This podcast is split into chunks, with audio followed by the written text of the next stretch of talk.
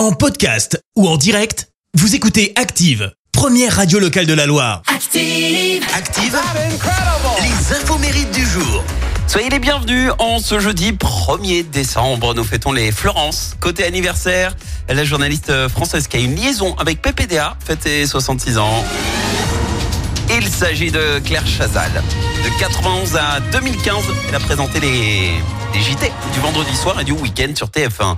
Et puis c'est également l'anniversaire d'un réalisateur américain qui vient tout juste d'achever il y a deux semaines le tournage de son prochain film et c'était à Paris. Woody Allen fête ses 86 ans. Il a pratiquement réalisé un film par an hein, depuis les années euh, 70.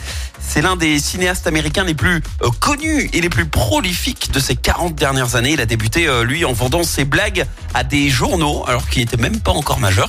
Et repéré, il se met euh, comme ça à écrire des gags pour des animateurs euh, radio et des acteurs. Et très vite, il est approché pour devenir l'un des auteurs d'émissions de télé très populaires dans les années 60.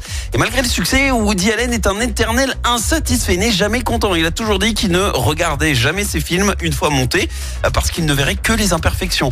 Exception quand même pour Matchpoint. Là, il avoue que c'est l'un de ses films préférés.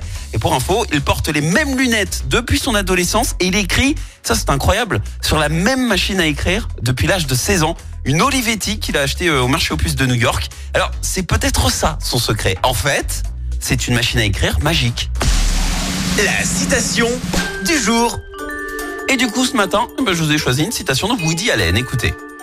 L'avantage d'être intelligent, c'est qu'on peut toujours faire l'imbécile. Alors que l'inverse est totalement impossible. Merci, vous avez écouté Active Radio, la première radio locale de la Loire. Active.